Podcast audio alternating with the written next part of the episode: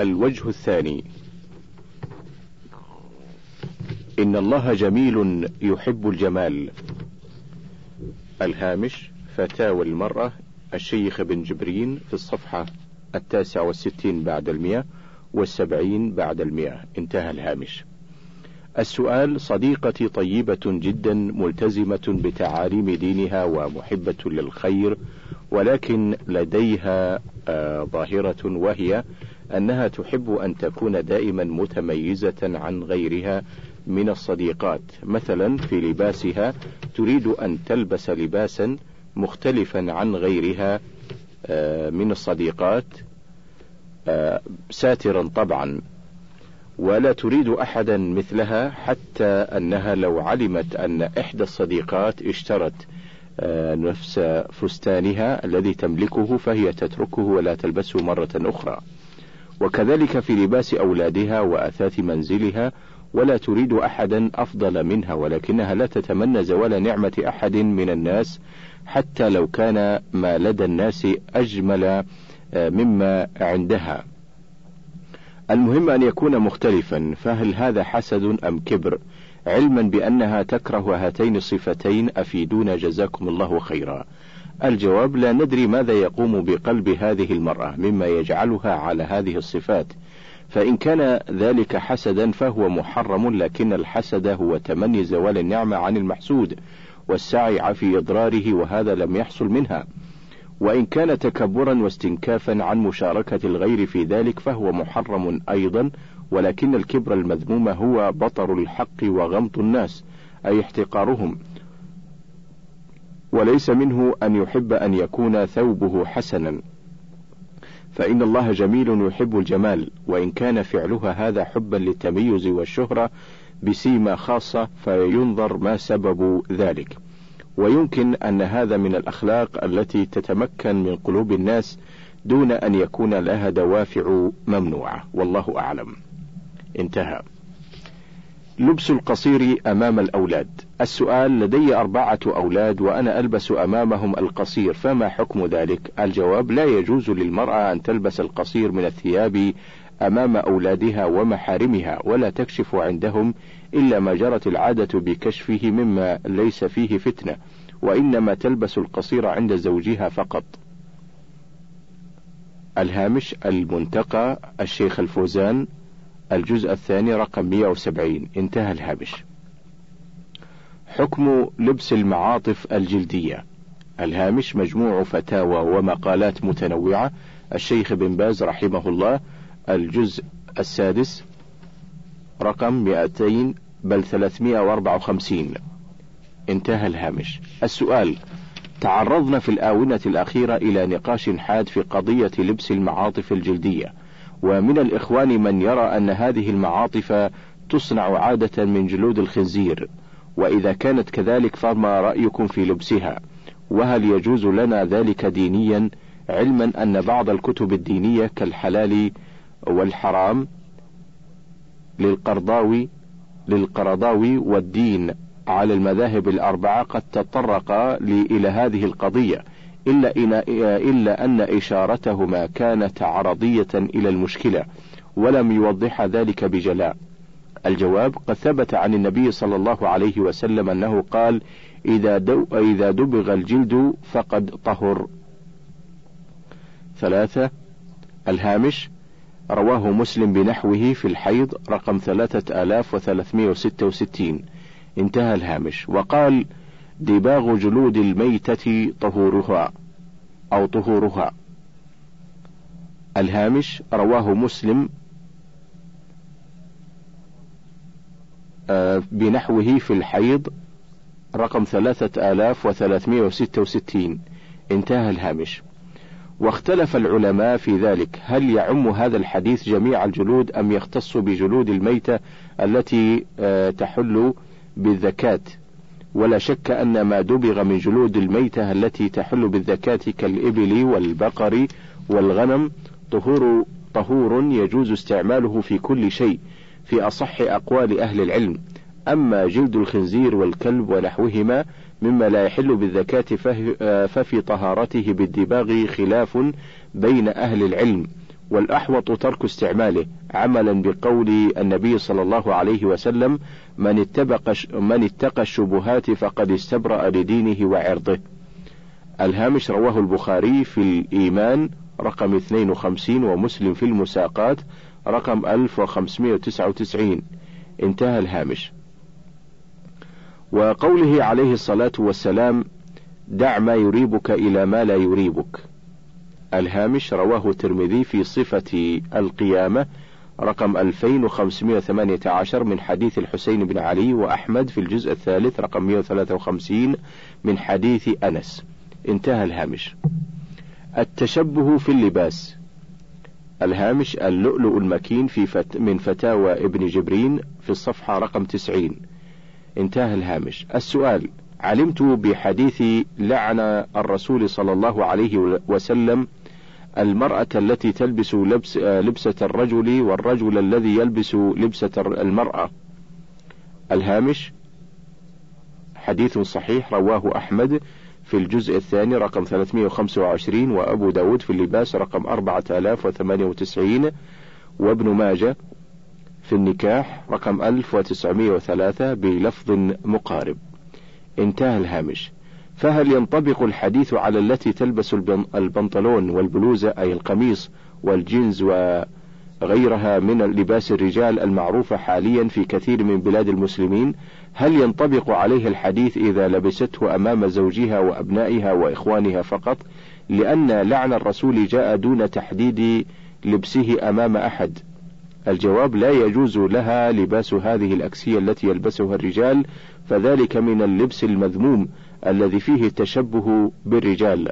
وورد في اللعن في الحديث ولو كانت عند النساء أو عند المحارم فقط فإن هذا يسبب اعتيادها وصيرورة ذلك محبوبا لديها ويجرها إلى أن تلبسه عند الأجانب وفي الحفلات وترى ذلك فخرا وميزة وشرفا فتدخل في هذا الوعيد الشديد.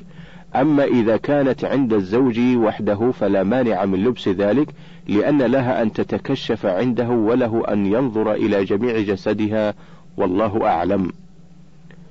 تسريح الشعر الهامش اللؤلؤ المكين من فتاوى ابن جبرين في الصفحة رقم 94 انتهى الهامش. السؤال ما حكم رفع جزء من الشعر على الرأس ثم آه، إسداله مع باقي الشعر؟ الجواب ذكرنا أنه يفضل فرق الشعر من وسط الوجه وفتله على الجانبين وهو فعل أمهات المؤمنين ومن بعدهن ومن بعدهن فرفع جزء من الشعر إلى أعلى الرأس مستنكر سواء كان من المقدمة أو أحد الجانبين بل عليه أن يظفر من جهته. أما السدل الذي هو إرخاء الشعر وتدليته فيجوز دون أن آه، يرفع إلى جهة أخرى إذا لم يحصل الفتل. لبس ربطة الشعر الهامش المصدر السابق انتهى الهامش. السؤال ما حكم لبس ربطة الشعر التي توضع على جبهة الفتيات؟ الجواب لا أرى بأسا بهذه الآلة التي تربط آه تربط شعر الفتاة الصغيرة مخافة تشعثه وانتشاره، سواء كانت فوق الوجه أو من جهة الخلف وإن استغني عنها بالفتل والظفر فهو أولى. لبس المطلي بالذهب الهامش المصدر السابق الصفحة رقم 195 انتهى الهامش. السؤال أهديت لي ساعة مطلية طلاء فقط في حدود ثمانية عشر قيراطا من الذهب في أماكن محددة من الساعة وهي حول الجزاز والجانبين ومكان إغلاق ساعة آه، سير الساعة. ما حكم لبسها؟ الجواب هذه الساعة لا يجوز لبسها لما فيها من الذهب ويجوز أن تلبسها المرأة حيث تعد من شبه الحلي المباح للنساء والله أعلم. حكم لبس الساعة المطلية بالذهب. السؤال لدي ساعة يدوية مطلية بماء الذهب فهل يجوز لي لبسها أو استعمالها؟ الجواب من المعلوم أن لبس الذهب حرام على الرجال لأن النبي صلى الله عليه وسلم رأى رجلا وفي يده خاتم من ذهب فنزعه النبي صلى الله عليه وسلم من يده وطرحه وقال: يعمد أحدكم إلى جمرة من نار ويضعها في يده. الهامش رواه مسلم في اللباس رقم 2090 انتهى الهامش. فلما انصرف النبي صلى الله عليه وسلم قيل للرجل خذ خاتمك وانتفع به. قال والله لا آخذ خاتما طرحه النبي صلى الله عليه وسلم. وقال النبي عليه الصلاة والسلام في الذهب والحرير هذان حرام على ذكور أمتي حل لإناثها. الهامش رواه الترمذي في اللباس رقم 1720 والنسائي في الزينة الجزء الثامن رقم 159 و 160 انتهى الهامش. فلا يجوز للرجل أن يلبس أي شيء من الذهب لا خاتما ولا زرارا ولا غيره والساعة من هذا النوع إذا كانت ذهبا. أما إذا كانت طلاء أو كانت عقاربها من ذهب أو فيها حبات من ذهب يسيرة فإن ذلك جائز. لكن مع هذا لا نشير على الرجل أن يلبسها أعني الساعة المطلية بالذهب لأن الناس يجهلون أن هذا طلاء. أو أن يكون خلطا في آه، من ماد في مادة هذه في مادة هذه الساعة. أو أن يكون خلطا في مادة هذه الساعة ويسيئون الظن بهذا الإنسان وقد يقتدون به إذا كان من الناس الذين يقتدى بهم فيلبسون الذهب الخالص أو المخالط. ونصيحتي ألا يلبس الرجال مثل هذه الساعات المطلية وإن كانت حلالا. وفي الحلال الواضح الذي لا لبس فيه غنية عن هذا. فقد قال النبي صلى الله عليه وسلم من اتقى الشبهات فقد استبرأ لدينه وعرضه. الهامش رواه البخاري في الإيمان رقم 52 ومسلم في المساقات رقم 1599 انتهى الهامش. ولكن إذا كان الطلاء خلطا من الذهب لا مجرد لون فالأقرب التحريم. الهامش كتاب الدعوة رقم خمسة الشيخ بن عثيمين الجزء الثاني رقم خمسة وسبعين وستة وسبعين. انتهى الهامش. حكم ممارسة الرياضة بلباس قصير لا يستر. السؤال ما حكم ممارسة الرياضة بالسراويل القصيرة؟ وما حكم مشاهدة من يعمل ذلك؟ الجواب ممارسة الرياضة جائزة إذا لم تلهي عن شيء واجب. فإذا ألهت فإن ألهت عن شيء واجب فإنها تكون مح فإنها تكون حراما. وإن كانت ديدن الإنسان وإن كانت ديدن الإنسان بحيث تكون غالب وقته فإنها مضيعة للوقت أو مضيعة للوقت وأقل أحوالها في هذه الحال الكراهة. أما إذا كان الممارس للرياضة ليس عليه إلا سروال قصير يبدو منه فخذه أو أكثر فإنه لا يجوز. فإن الصحيح أنه يجب على الشباب ستر أفخاذهم وأنه لا يجوز مشاهدة اللاعبين وهم بهذه الحالة من الكشف عن أفخاذهم. الهامش فتاوى إسلامية الشيخ بن عثيمين الجزء الرابع رقم 431 انتهى الهامش. لا يجوز لبس السراويل القصيرة. الهامش فتاوى إسلامية ابن جبرين الجزء الرابع رقم 431 و 432 انتهى الهامش. السؤال ما حكم لبس السروال القصير مثلا في المباراة الرياضية خارج أوقات الصلاة وكان هذا لا يؤدي إلى الفتنة؟ أرجو من سعادتكم الإجابة على هذا السؤال مع ذكر بعض الأدلة على ذلك. أفيدونا جزاكم الله خيرا. الجواب نرى أنه لا يجوز لبس السراويل القصيرة كالتبان الذي يستر العورة المغلظة فقط. وتبدو معه الفخذان أو أكثرهما سواء كان في اللعب في مباراة أو في الأسواق أو غير ذلك ولو في غير الصلاة. وقد يعفى عن ذلك داخل البيت إذا كان الإنسان في مهنته الخاصة بحيث لا يطلع عليه الناس. والدليل أنه صلى الله عليه وسلم رأى جرهد الأسلمي وقد انحسر إزاره عن بعض فخذه فقال غط عن فخذك فإن الفخذ عورة. والله الموفق. الهامش الحديث رواه أبو داود في الحمام رقم أربعة آلاف وأربعة عشر والترمذي في الآداب رقم ألفين وسبعمائة وتسعة وتسعين. انتهى الهامش. حكم لبس ميدالية من ذهب. السؤال شاركت في بعض البطولات وأهديت لي ميدالية ذهب وساعة ذهب وقلم ذهب. فما حكم استعمال هذه الأشياء وكيف أتصرف فيها؟ وهل تجب فيها الزكاة؟ وهل تجب فيها زكاة؟ وما مقدارها؟ مع أنني لا أعلم مقدار ما فيها من ذهب. وجزاكم الله خيرا. الجواب لا يجوز للرجال لبس ميدالية الذهب وساعة الذهب ولا استعمال قلم الذهب بل إنما يجوز للنساء التحلي بالذهب فلك أن تهبها لإحدى النساء من أقاربك أو أن تزيل ما بها من الذهب قبل لبسها فأما الزكاة ففيها ففي قيمتها ربع العشر كغيرها من الحلي.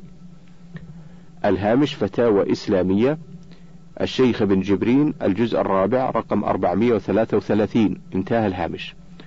وضع الطيور والأسماك للزينة. السؤال هل يجوز اتخاذ الطيور مثل الببغاء وغيرها داخل قفص ووضعها آه، داخل البيوت لغرض الزينة أو وضع البلابل داخل قفص للاستمتاع بصوتها أو وضع الأسماك الملونة داخل حوض فيه ماء الجواب ليس في ذلك حرج إذا لم تظلم وأحسن إليها في طعامها وشرابها سواء كانت ببغاء أو حماما أو دجاجا أو غير ذلك بشرط الإحسان إليها وعدم ظلمها وسواء كانت في حوض أو أقفاص أو أحواض ماء كالسمك. والله ولي التوفيق. الهامش فتاوى إسلامية الشيخ بن باز رحمه الله الجزء الرابع رقم 448 و 449 انتهى الهامش. حكم حبس الطيور في الأقفاص السؤال هل يجوز حبس هل يجوز حبس بعض الطيور في الأقفاص لغرض الزينة في البيوت والحدائق؟ الجواب لا حرج في ذلك إذا قام حابسها بما يلزم لها من الطعام والماء لأن النبي صلى الله عليه وسلم ذكر أن امرأة عذبت في النار في هرة حبستها فلم تطعمها ولم تسقها ولم تتركها تأكل من خشاش الأرض متفق على صحته. الهامش رواه البخاري في أحاديث الأنبياء رقم 3482 ومسلم في السلام رقم 2242 انتهى الهامش. فدل ذلك على أنها لو أطعمتها وسقتها مع حبسها لها لم تعذب وبالله التوفيق. الهامش فتاوى إسلامية الشيخ بن باز رحمه الله الجزء الرابع رقم 449 انتهى الهامش. سنن الفطرة. حكم إعفاء اللحية. السؤال الأول. هل تربية اللحية واجبة أو جائزة؟ وهل حلقها ذنب أو إخلال بالدين؟ وهل حلقها جائز مع تربية الشنب؟ والجواب عن هذه الأسئلة أن نقول صح عن النبي صلى الله عليه وسلم ما أخرجه البخاري ومسلم في الصحيحين من حديث ابن عمر رضي الله عنهما قال قال رسول الله صلى الله عليه وسلم أحفوا الشوارب ووفروا اللحى خالف المشركين. الهامش رواه البخاري في اللباس رقم خمسة آلاف وثمانمائة واثنين وتسعين وخمسة آلاف وثمانمائة وثلاثة وتسعين ومسلم في الطهارة رقم مئتين وتسعين وتسعة وخمسين. انتهى الهامش. وفي صحيح مسلم عن أبي هريرة رضي الله عنه قال قال رسول الله صلى الله عليه وسلم جز الشوارب وأرخ اللحى خالف المجوس. الهامش رواه مسلم في الطهارة رقم 260 انتهى الهامش. وخرج النسائي في سننه بإسناد صحيح عن زيد بن أرقم رضي الله عنه قال قال رسول الله صلى الله عليه وسلم من لم يأخذ من شاربه فليس منا. الهامش رواه الترمذي في الأدب رقم 2761 والنسائي في الطهارة الجزء الأول رقم 15 وفي الزينة الجزء الثامن رقم 129 و 130 انتهى الهامش.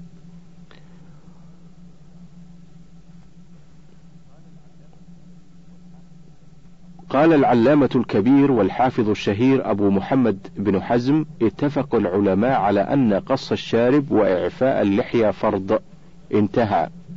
والأحاديث في هذا الباب وكلام أهل العلم فيما يتعلق بإحفاء الشوارب وتوفير اللحى وإكرامها وإرخائها كثير لا يتيسر استقصاء الكثير منه في هذه الرسالة.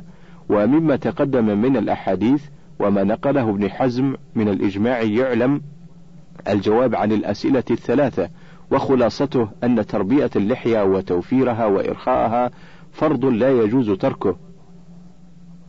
لأن الرسول صلى الله عليه وسلم أمر بذلك وأمره على. وأمره على الوجوب كما قال الله عز وجل وما آتاكم الرسول فخذوه وما نهاكم عنه فانتهوا سورة الحشر الآية السابعة وهكذا قص الشارب واجب وإحفاؤه أفضل أما توفيره أو اتخاذ الشنبات فذلك لا يجوز أما توفيره أو اتخاذ الشنبات فذلك لا يجوز لأنه يخالف قول النبي صلى الله عليه وسلم قص الشوارب أحفو الشوارب جز الشوارب.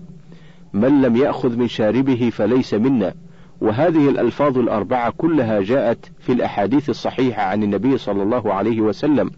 وفي اللفظ الأخير وهو قوله صلى الله عليه وسلم من لم يأخذ من شاربه فليس منا. وعيد شديد وتحذير أكيد.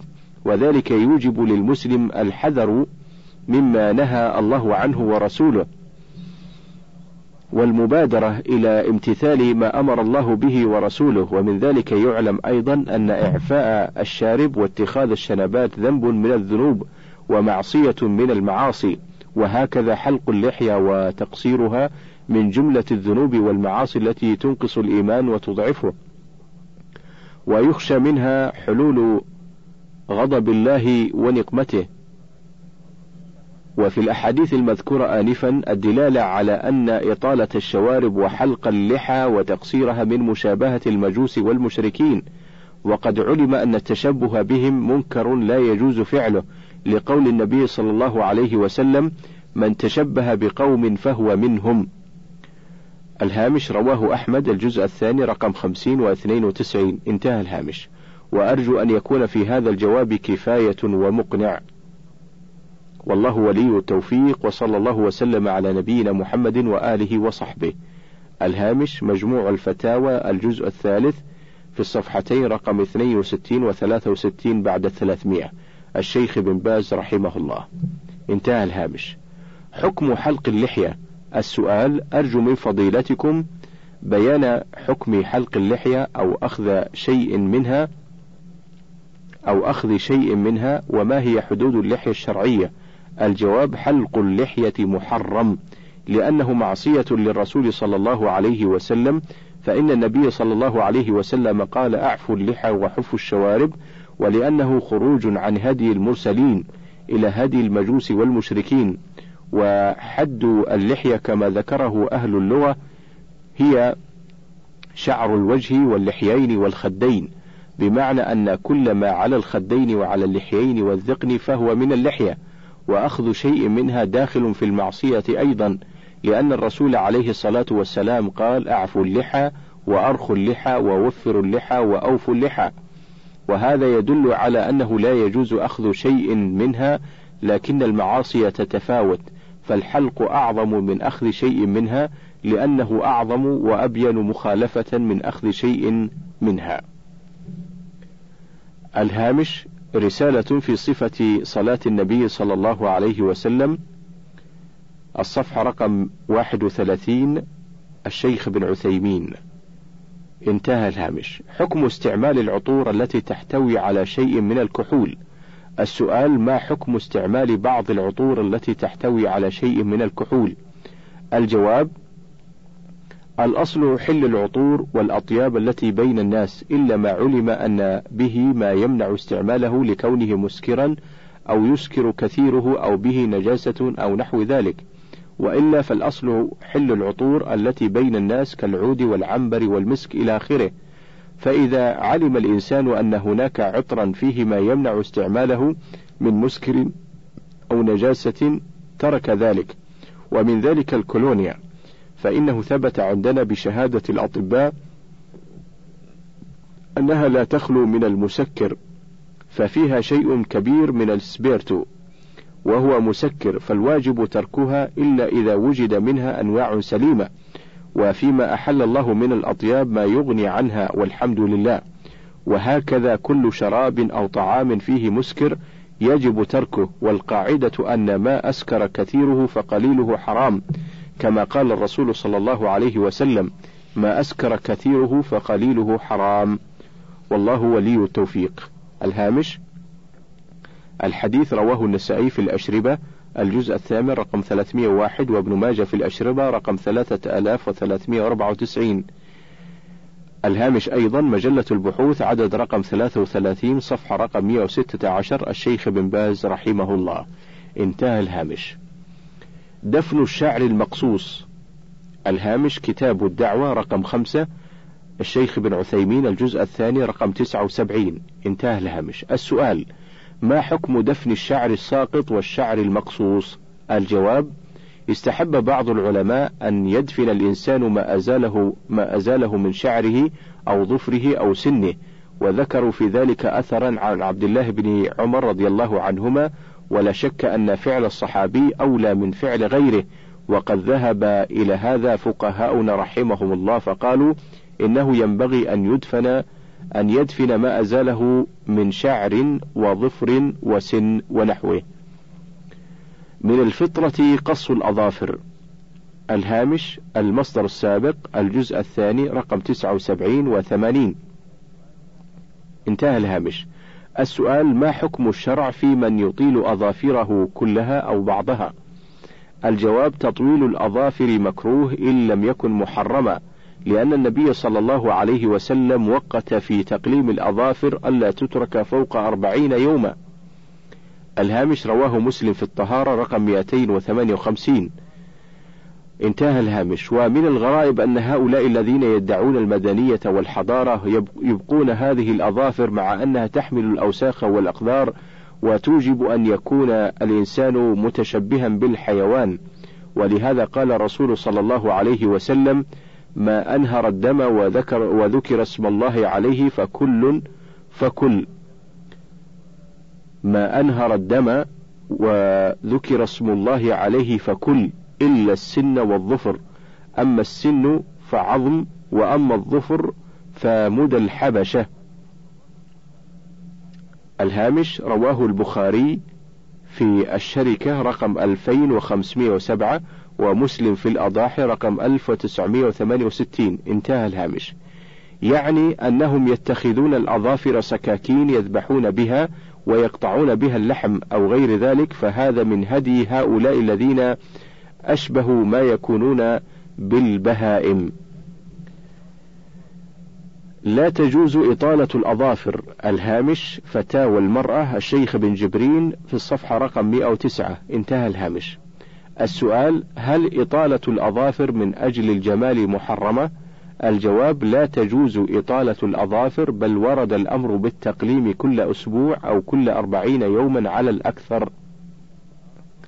الهامش رواه مسلم في الطهارة رقم 258 انتهى الهامش. الربا والبيوع. حكم شرب الدخان وبيعه والاتجار به. السؤال ما حكم شرب الدخان؟ وهل هو حرام أو مكروه؟ وما حكم بيعه والاتجار فيه؟ الجواب الدخان محرم لكونه خبيثا ومشتملا على أضرار كثيرة. والله سبحانه وتعالى إنما أباح لعباده الطيبات من المطاعم والمشارب وغيرها وحرم عليهم الخبائث. قال الله سبحانه وتعالى يسألونك ماذا أحل لهم؟ قل أحل لكم الطيبات. سورة المائدة الآية الرابعة. وقال سبحانه في وصف نبيه محمد صلى الله عليه وسلم في سورة الأعراف يأمرهم بالمعروف وينهاهم عن المنكر ويحل لهم الطيبات ويحرم عليهم الخبائث. سورة الأعراف الآية السابعة والخمسون بعد المئة. والدخان بأنواعه كلها ليس من الطيبات بل هو من الخبائث وهكذا جميع المسكرات كلها من الخبائث. والدخان لا يجوز شربه ولا بيعه ولا, ولا التجارة فيه كالخمر. والواجب على من كان يشربه أو يتجر فيه البدار بالتوبة والإنابة إلى الله سبحانه وتعالى والندم على ما مضى والعزم على ألا يعود في ذلك. ومن تاب صادقا تاب الله عليه كما قال عز وجل وتوبوا إلى الله جميعا أيها المؤمنون لعلكم تفلحون سورة النور الآية الواحدة والثلاثون. وقال سبحانه وإني لغفار لمن تاب وآمن وعمل صالحا ثم اهتدى. وإني لغفار لمن تاب وآمن وعمل صالحا ثم اهتدى. سورة طه الآية الثانية والثمانون. الهامش كتاب الدعوة. الشيخ بن باز رحمه الله في الصفحة رقم 236 انتهى الهامش. حكم الشرع في التدخين. السؤال ما حكم الشرع بالتدخين والأدلة على تحريمه؟ الجواب التدخين حرام على ما يقتضيه ظاهر القرآن والسنة والاعتبار الصحيح. أما القرآن فقوله تعالى ولا تلقوا بأيديكم إلى التهلكة سورة البقرة الآية الخامسة والتسعون بعد المئة. أي لا تفعلوا سببا يكون فيه هلاككم ووجه دلالتها أن شرب الدخان من الإلقاء باليد إلى التهلكة. أما من السنة فقد ثبت عن رسول الله صلى الله عليه وسلم أنه نهى عن إضاعة المال وإضاعة المال صرفه في غير فائدة. ومن المعلوم أن صرف المال في شراء الدخان صرف له في غير فائدة بل صرف له فيما فيه مضرة. ومن أدلة السنة أيضا ما جاء عن رسول الله صلى الله عليه وسلم قوله لا ضرر ولا ضرار. فالضرر منفي شرعا سواء كان ذلك الضرر في البدن أو في العقل أو في المال. ومن المعلوم أن شرب الدخان ضرر في البدن وفي المال.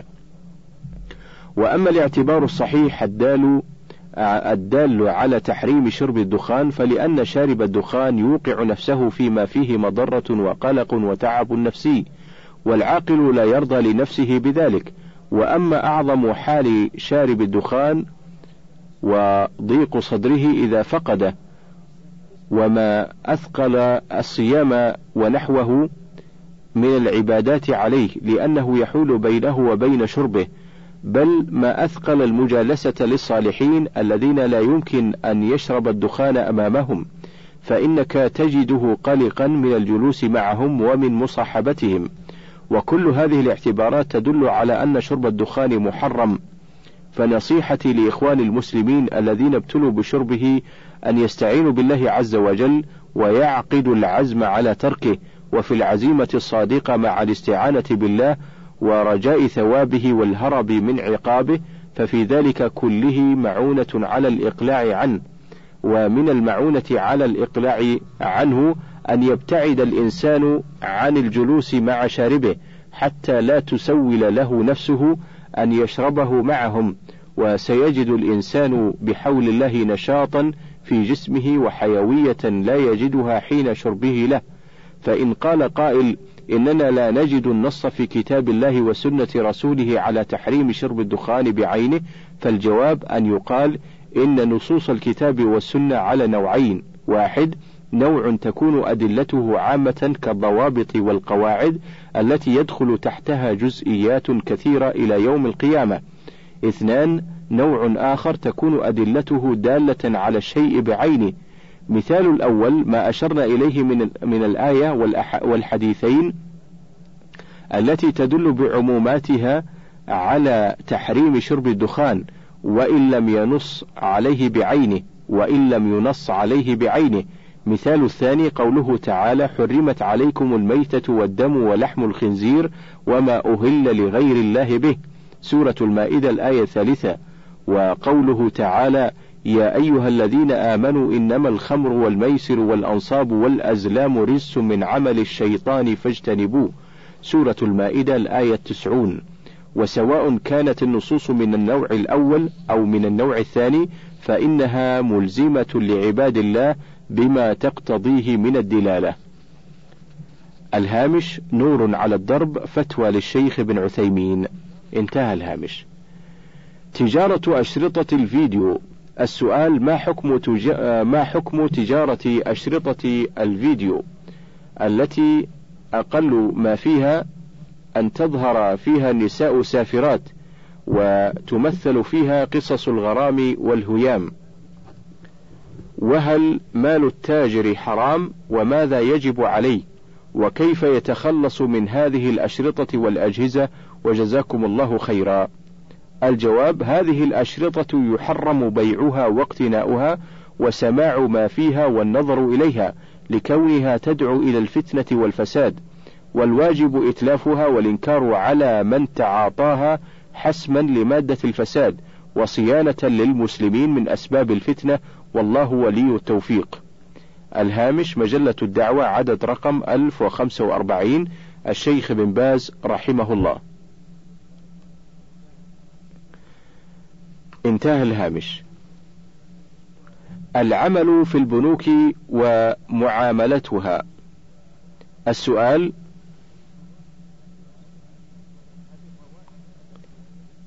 هل الرواتب التي يستلمها موظفو البنوك بصفة عامة والبنك العربي بصفة خاصة حلال أم حرام؟ حيث إنني سمعت أنها حرام لأن البنوك تتعامل بالربا في بعض معاملاتها أرجو إفادتي حيث إنني أريد العمل في أحد البنوك. الجواب: لا يجوز العمل في البنوك التي تتعامل بالربا لأن في ذلك إعانة لهم على الإثم والعدوان وقد قال الله سبحانه وتعالى وتعاونوا على البر والتقوى ولا تعاونوا على الإثم والعدوان. سورة المائدة الآية رقم اثنين. وصح عن النبي صلى الله عليه وسلم أنه لعن آكل الربا وموكله وكاتبه وشاهديه وقال هم سواء. الهامش أخرجه مسلم في صحيح في المساقات رقم 1598 الهامش أيضا كتاب الدعوة الشيخ بن باز رحمه الله. انتهى الهامش. العمل في البنوك. السؤال لي ابن عم يشتغل في البنك موظفا فهل يجوز له التوظف أم لا يجوز؟ أفتونا جزاكم الله خيرا. حيث سمعنا من الإخوان أنه لا يجوز التوظف في البنك. الجواب لا يجوز التوظف في البنوك الربوية لأن العمل فيها يدخل في التعاون على الإثم والعدوان وقد قال الله سبحانه وتعاونوا على البر والتقوى ولا تعاونوا على الإثم والعدوان واتقوا الله إن الله شديد العقاب. سورة المائدة الآية الثانية. ومعلوم أن الربا من أكبر الكبائر فلا يجوز التعاون مع أهله. وقد صح عن رسول الله صلى الله عليه وسلم أنه لعن آكل الربا وموكله وكاتبه وشاهديه وقال هم سواء. الهامش كتاب الدعوة الشيخ بن باز رحمه الله. انتهى الهامش. أم العمل في البنوك الربوية ومعاملتها؟ السؤال ما حكم العمل في البنوك الربوية ومعاملتها؟ وجاء الجواب العمل فيها محرم لأنه إما إعانة على الربا فإذا كان إعانة على الربا فإنه يكون داخلا في لعنة المعين حيث صح عن النبي صلى الله عليه وسلم أنه لعن آكل الربا وموكله وشاهديه وكاتبه وقال هم سواء وإن لم يكن إعانة فهو رضا بهذا العمل وإقرارا له ولا يجوز التوظيف في البنوك التي آه، تتعامل بالربا. وأما وضع الفلوس عندهم للحاجة فلا بأس إذا لم نجد مأمنا سوى هذه البنوك فإنه لا بأس به بشرط أن لا يأخذ الإنسان منه الربا فإن أخذ الربا فهو حرام. الهامش فتاوى الشيخ بن عثيمين الجزء الثاني. انتهى الهامش. التنفير من السلعة ليشتريها. السؤال رأيت شخصا يريد أن يبيع سيارة جيدة وقد اجتمع الناس حوله وقد عرفت بالخبرة فسألته عنها فقال لي سيمت بكذا. فقلت له عجيب آه، لا تساوي هذا السعر. وقصدي من هذا أن أن أفرق الناس من حولها وأقلل من شأنها في أعين المشترين ثم أشتريها بأقل. أفتونا عن ذلك جزاكم الله خيرا. الجواب هذا حرام من عدة أوجه أو أكثر. لأنك كذبت حين قلت لا تساوي هذا السعر مع أنها تساويه ولأنك ظلمت الناس الذين لهم فيها إرادة وظلمت أخاك الذي باعها. وواحد من هذه الأشياء يوجب تحريم هذه المعاملة.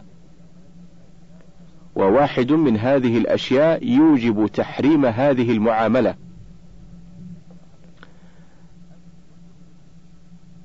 أسهم البنوك.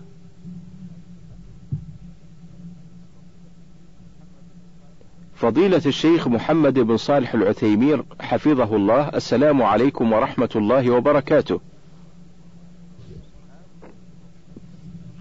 آمل من فضيلتكم التكرم بالإجابة على الأسئلة التالية. ينشر في هذه الأيام في وسائل الإعلام للاكتتاب في أسهم بنك الرياض فهل تجوز المساهمة فيها؟ وما هو دور العلماء والدعاة والخطباء حيال هذا الأمر؟ وما هو رأي فضيلتكم في العمل في بنك الرياض وغيره من البنوك التي تتعامل بالفوائد؟ بسم الله الرحمن الرحيم وعليكم السلام ورحمة الله وبركاته. الجواب المعروف أن البنوك تقوم أساسا على الربا بأن تعطي مثلا ألفا وتأخذ ألفا ومئتين أو تأخذ ألفا وتعطي ألفا ومئتين. فتكون آكلة للربا وموكلة له. وإن كانت قد يكون لها معاملات أخرى غير ربوية. وإن كانت قد يكون لها معاملات أخرى غير ربوية لكن الأساس قيامها على الربا. هذا هو المعروف.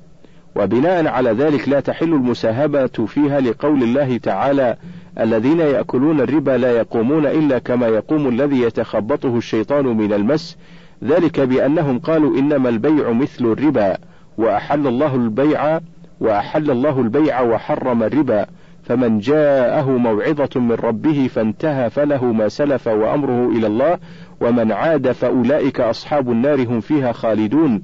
يمحق الله الربا ويربي الصدقات والله لا يحب كل كفار أثيم. سورة البقرة من الآية الخامسة والسبعين بعد المئتين وحتى السادسة والسبعين بعد المئتين. ففي هذه الآية الكريمة التصريح بأن الربا حرام حرمه الله الذي له الملك وله وحده الحكم وإلى شرعه التحاكم. وقد بين الله تعالى في آية أخرى بعد هذه الآية أن أخذ الربا إعلان أن أخذ الربا إعلان حرب على الله والرسول. فقال يا أيها الذين آمنوا اتقوا الله وذروا ما بقي من الربا إن كنتم مؤمنين فإن لم تفعلوا فأذنوا بحرب من الله ورسوله وإن تبتم فلكم رؤوس أموالكم لا تظلمون ولا تظلمون. سورة البقرة الآيتان الثامنة والسبعون والتاسعة والسبعون بعد المئتين. وفي صحيح مسلم عن جابر بن عبد الله رضي الله عنه قال لعن رسول الله صلى الله عليه وسلم آكل الربا وموكله وكاتبه وشاهديه وقال هم سواء واللعن هو الطرد والإبعاد عن رحمة الله. هكذا فسره أهل العلم. وفي الآيتين الكريمتين والحديث ما يدل دلالة صريحة على أن الربا من كبائر الذنوب وفي الحديث ما يدل على أن المعين عليه بكتابة أو شهادة داخل في لعنة الله مساو لأكله وموك... لآكله وموكله في ذلك وبه يتبين حكم العمل في أي مجال يكون به إثبات الربا بكتابة أو شهادة. وأما دور العلماء والدعاة حيال هذه حيال هذا الأمر وغيره مما يخفى على المسلمين وتدعو الحاجة إلى بيان والتحذير منه فواجب كبير ومسؤولية عظيمة لأن الله حملهم العلم ليقوموا ببيانه للناس. نسأل الله أن يعيننا وإخواننا على ما فيه صلاح العباد في المعاش والعباد والمعاد. كتبه محمد الصالح العثيمين في التاسع من الشهر السابع من عام اثني عشر وأربعمائة وألف للهجرة. انتهى الشريط السابع عشر وننتقل إلى الشريط الثامن عشر.